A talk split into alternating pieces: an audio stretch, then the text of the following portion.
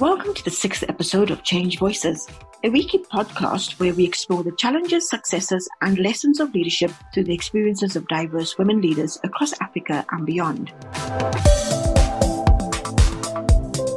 I am your host, Paula Fray, CEO of Fray Intermedia.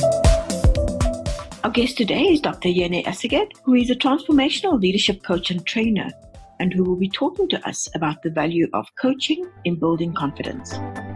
Yene is the founder of Shola Company and has been coaching for more than two decades after starting a career working with civil war survivors, women surviving in red light districts, and with members of communities living in very precarious conditions.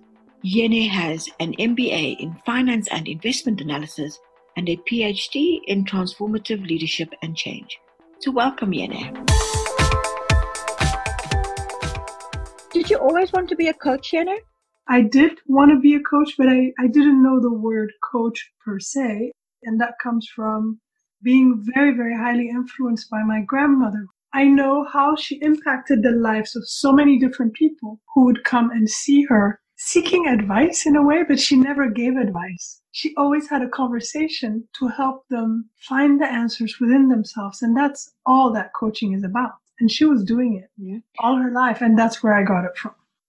So, I mean, I hear what you're saying about your grandmother. How would you define a professional coach? You know, what was it about your grandmother that made her such a good coach?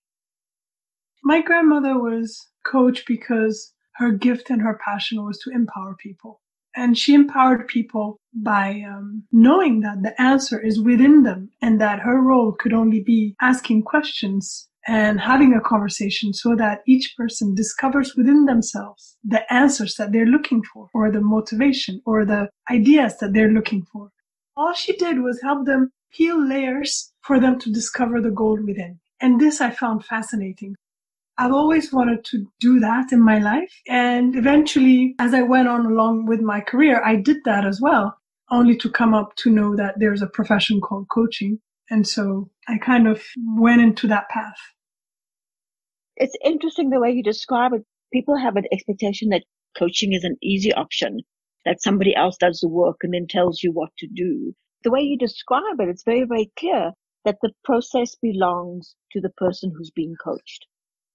Absolutely. You know, when you're having a baby, the midwife's not going to have the baby for you, right? Mm-hmm. It's the mom, that mother who's going to give birth, isn't it? We are there to support and encourage and challenge and be present in the journey of that person, right? Mm. So before we move on to, to how coaching helps leaders, I wonder if you would speak a little bit about what you mean by being a transformational coach. You could consider that every coaching process involves a transformation, and it does. By transformational coach, I mean if a person comes to me, for example, wanting coaching about goal ABC, what's the iceberg under that? What are the other deeper issues that are driving that of why this person wants to do this goal that they have? A lot of times at the beginning, it's not really so clear when we start the conversation and it takes, you know, a little longer. Maybe it takes 12 or 15, 20 sessions. But by the time we're done, and 15, 20 sessions later, this takes about a year, year and a half of work. They would have worked at a much deeper level. And the changes they achieve, I call transformation because it is sustained change that becomes transformation. We can all change one day. I can say, oh, well, I want to change my habit and go to the gym more regularly. Okay. I'll do that one or two days, but it, I'm not transformed. But if I address the deeper issues of what is it that draws me to the gym, what gets in the way of going to the gym, and I come to terms with that and I find a deeper meaning into that, then I can transform to actually make that part of my life. And it's no longer an effort it becomes natural. So when I say transformational coach is when I talk about making whatever change sustained and durable and it becomes part of the person's lives. So Yene, I mean, if someone's listening to this podcast, they might be asking themselves, but why would I need a coach? I've done pretty well on my own so far. What would you say to them? Why do leaders need coaches? Everybody needs a coach or two. I have two coaches myself. And well, you can say you don't need a coach. It depends what you want to do in your life. But if you want to take yourself up to your ultimate potential, if you want to go on the edges all the time, learn and grow. And I'm not talking only about growth in terms of financial growth or whatever, but getting deeper meaning in what you do, deeper meaning into your life. The role of the coach is to be, you can bounce ideas, you can have conversations, you can have questions that help you dive deeper into yourself and that help you discover aspects about your life, about your behavior, about the choices that you make that ultimately will give you deeper meaning.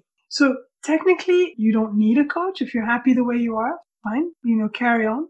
If you want to have something deeper, if you want to have something more meaningful about life, if you just want to become a better human being, whatever better means to you, then it's a great opportunity to work with a coach because you have somebody that will have conversations with you that are focused just on you. There's no judgment. And the questions help you uncover the blind spots and reduce the blind spots so that you have a 360 view of where you are in the world, where you want to go, how you relate to the world, how the world relates to you. It helps you make sense. If you're looking for something more, then working with a coach is great. But when you say working with a coach is great, but then the next question is, it's always subject to who's, who's your coach. So is the yeah. chemistry working well? The coach that you have, can they level with the depth that you want to reach? Which brings me really to the next question, right? If I decide to get a coach, what should I be looking for? Mm-hmm. How important is that synergy or that, that chemistry between my coach and I? The chemistry and the synergy is important. And it doesn't mean that you have to be best friends. Sometimes a coach that challenges you, you might feel, mm, this person, I don't really like the way they talk to me, but the questions are interesting and they make you think. They make you reflect. By chemistry, I mean someone that you respect, someone that you appreciate and appreciates you back, someone that you feel safe to have a deeper conversation with, and someone that's not necessarily attached to their role as a coach and that is more concerned and focused about your journey and honest enough to tell you that they don't have the answers. It's going to be a common journey. We're going to walk together and explore together. If a coach is coming and telling you, well, I'm going to help you do this and that because I have all the answers, I would walk away from that. Yeah. Could you give, uh, perhaps on a practical level, an example of the kinds of things that coaches would work through with me? So at some point of life, you have people who think, you know, I have everything, you know, family wise, work wise, I'm okay. But there's a sense of dissatisfaction, like, oh, there's no excitement. There's dissatisfaction. Maybe not even dissatisfied. There's just, just stagnation. And a coach can help work with you through this sense of stagnation to find out together, to discover what is causing you to feel this way? What's at stake and how can you address it? How can you shift your perspectives? Mm. You know, to, to come into a different dimension where you feel more energy and more excitement and more happiness. The people will say, Oh, I don't really know what I want to work on, but I'm, I'm not feeling a hundred percent all the time. Yeah. It, it's hard for the person to explain that because you're like, oh, okay, you know, and where do we go from there? Then they can ask you questions to say, here's how it feels, here's what what's at stake, here's what would make me excited or motivated or inspired, and then you go from there. So one of the issues that has come up repeatedly in programs done with women leaders is the issue of confidence and the impact it has on our ability to lead, our ability to manage. So I wanted to talk about coaching specifically as a way to build confidence. And I was wondering if this was something that you thought that we could actually use it for. Yeah, definitely. Especially in the case of women. We talk about confidence, and then many of us confuse confidence with we come off as arrogant. Confidence is very subtle and it comes from within. Confidence is when you are grounded and humble enough to know that you don't know everything and you're not good at everything, but you know what you know and you're willing to learn and you're open to others and there's no attachment to ego. And so if you can be in that space, then the confidence is there without becoming insecurity or something. And if you feel a little bit insecure, you can also own that and say, well, that not really sure about this, how to go about it. But the confidence doesn't move. It remains. So it's very different than being arrogant or being lacking self-esteem and lacking confidence. And so coaching can help because it can help women leaders, any leader actually, but women especially establish objectively their strength their weaknesses, recognize that every single person has strength and weaknesses, recognizing that we can't just focus on our weaknesses, but we also need to own our strength, which as women, we don't do that enough. We have to hold it in both hands and in balance and saying, okay, well, I'm strong in this. I'm not so strong in that. There's room for development on this side. I will sustain the, the strength on this side. And you learn to balance it and you learn to be okay with it and you learn to be okay with being vulnerable because when we're okay in our vulnerability, we become very strong and then the confidence just shines through.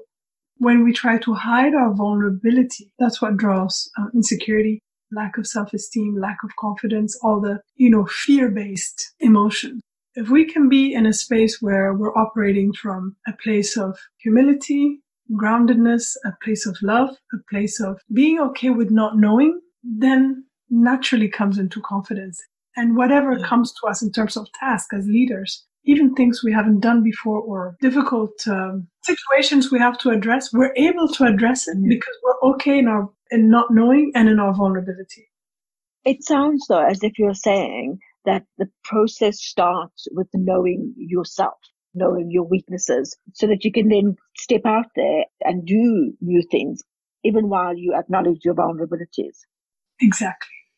So how would you go about getting to that point where you can actually step out or to begin to improve or increase your confidence levels? There are a number of psychometric tools that can be used to get the conversation started. So when I work with many of the women leaders and also men leaders that I work with, or anyone, especially when it's about personal development and developing their competence in leadership in dealing with people, I often start with a psychometric. So either a psychometric like the Myers-Briggs, where we look at their preferences. There's another one that also looks at what drives us, what makes us happy. There's another psychometric called um, Print that, that looks into when is it that we operate from fear or from shadow or from light? You know, when are we operating from fear or from being in the light in the space of love and not fear? So these psychometrics can be great conversation starters so we can look at it and say, well, hmm, how does this look? And where would you like to start? What is it? Which aspect of your personality would you like to start developing? Which aspect mm. of your pain would you like to start healing? Is it possible, Yene, to self coach yourself, to be your own coach? I don't think it's possible to self coach because the benefit of coaching is having another person asking you questions However, you know, regular meditation and regular time for reflection and journaling, that can come close to being with yourself, but it can never replace coaching. So then what advice would you give women who wanted to or needed to grow in confidence? Well, I would start by saying that they have everything they need already. All the answers that you're looking for are already inside you. What might help is every day to take just 10 minutes or 15 minutes away from your day to just sit quietly or have a quiet walk without any agenda in particular, to just be with yourself, be with your thoughts, be with your dreams, a time to appreciate yourself. It's so funny because we're so hard on ourselves, you know, that's why we don't have confidence. We're so critical about ourselves if you could only step aside from yourself and say, well, what if I was another person? How would I feel about this me? Right? Would I be so mm. hard in judging her? Would I be so hard and being so critical about her? I wouldn't. So why am I being this way when that me is actually me? Can I be a little kinder with myself, knowing that I can only be genuinely kind with others when I'm kind to myself? If we're not kind with ourselves, whatever other love you give to other people, I don't think it's fully there because it starts with me, right? Are there questions we should be asking ourselves? Regarding confidence? Regarding confidence, but just in terms of challenging ourselves to uh, a higher level of coaching? I always think, you know, if this was my last day, how would I like to spend it? If this was my last month, how would I like to spend it? Sometimes, of course, we don't have an option when we're our work and our life obligations. We have to do certain things. But even if we have to do it, to say, well, how can I shift myself and my world, my perspectives so that whatever it is that I have to do, I take it as a learning experience. I take it yet as another just experience and not be attached to it. give myself space to enjoy the journey. And if you're not enjoying yourself, then do something about it. I think for many women, right, that state of, of being unhappy or that state of struggle or that state of just coping seems to be an accepted state. And so the fact that you're asking us to ask ourselves if we're happy, if we're enjoying what we're doing is such a critical question to be asking. How do you take the step out of a difficult situation and kind of take that first step to finding who you truly are, what your passions are, what drives you, and the kind of work that you could be doing or yeah. should be doing? In terms of work, think of, you know, what if nothing mattered? What if you had all the resources, all the money, everything? What if you couldn't fail? What is it that you would be doing? What is it that you would be doing that you would feel guilty to get paid for? And somebody said, I'll pay you salary. Like, no, no, no, I'm actually very happy doing it. So I'll, I'll pay you. Mm. Think of that because whatever it is that we feel guilty to get paid for, whatever it is that we would do if we knew we couldn't fail and we had all the resources is what we should be doing because then that's not work anymore. That's actually living our passion and living our calling. And everybody has a calling. I'm not saying that we're all going to be changing the planet at a global level. And maybe we are. Wherever you are, whatever you do, what's your dream? Some of us, our dream is just to raise our children the best way we can. And that's perfect and that's amazing. One of the most noble life missions. It's not easy. I think it's underrated how important it is. Maybe it's to start an organization or whatever, whatever it is make sure that you do something where your heart nods yes, even if your brain is telling you maybe not because you're not going to manage. There's not enough money. You're going to fail. What will people think about you? And if you manage, nobody will like you anymore because you're going to be too successful. So you'll be alone. Okay. yeah. Just follow your heart. And that's a good way to end this particular podcast and to say, Yene, thank you very much for chatting to us from Brussels there's another conversation that we should be having at a later stage of having discovered what you should be doing, how we then take the next step to getting there.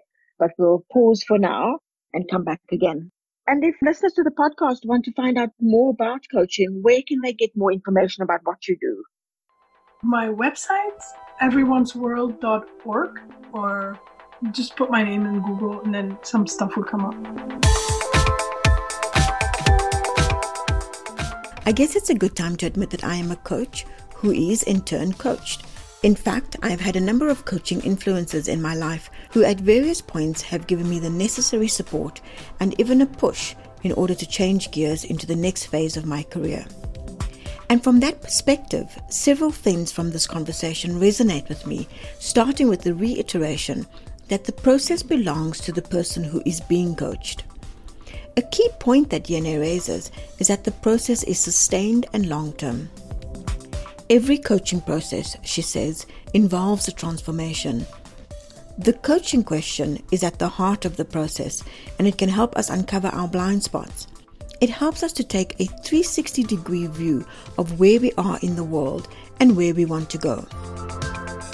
If you're looking for a coach, choose someone with the right chemistry, but you don't have to be best friends. Rather, consider how they make you think, how they make you reflect, and whether you have the confidence to have deeper discussions with this person. Coaching helps us cultivate our confidence by clarifying who we are, what we know, and what we need to know. Everyone has strengths and weaknesses, and coaching helps us to identify our own so that we can grow as leaders. Regular meditation and regular time for reflection and journaling can support growth in the absence of a coach, but these cannot replace the role of the coach completely. I'm going to leave you with those thoughts and a brief reminder that you can find these tips and more on all our at Fray Intermedia social media platforms. If you want to subscribe to our newsletter, which is more in depth and targeted at women leaders in business or non-profit organizations, then do sign up on our website, frayintermedia.com.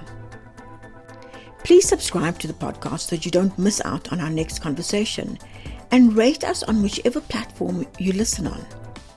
Thank you for your time and thank you for joining us for today's discussion. Until next time, let's lead.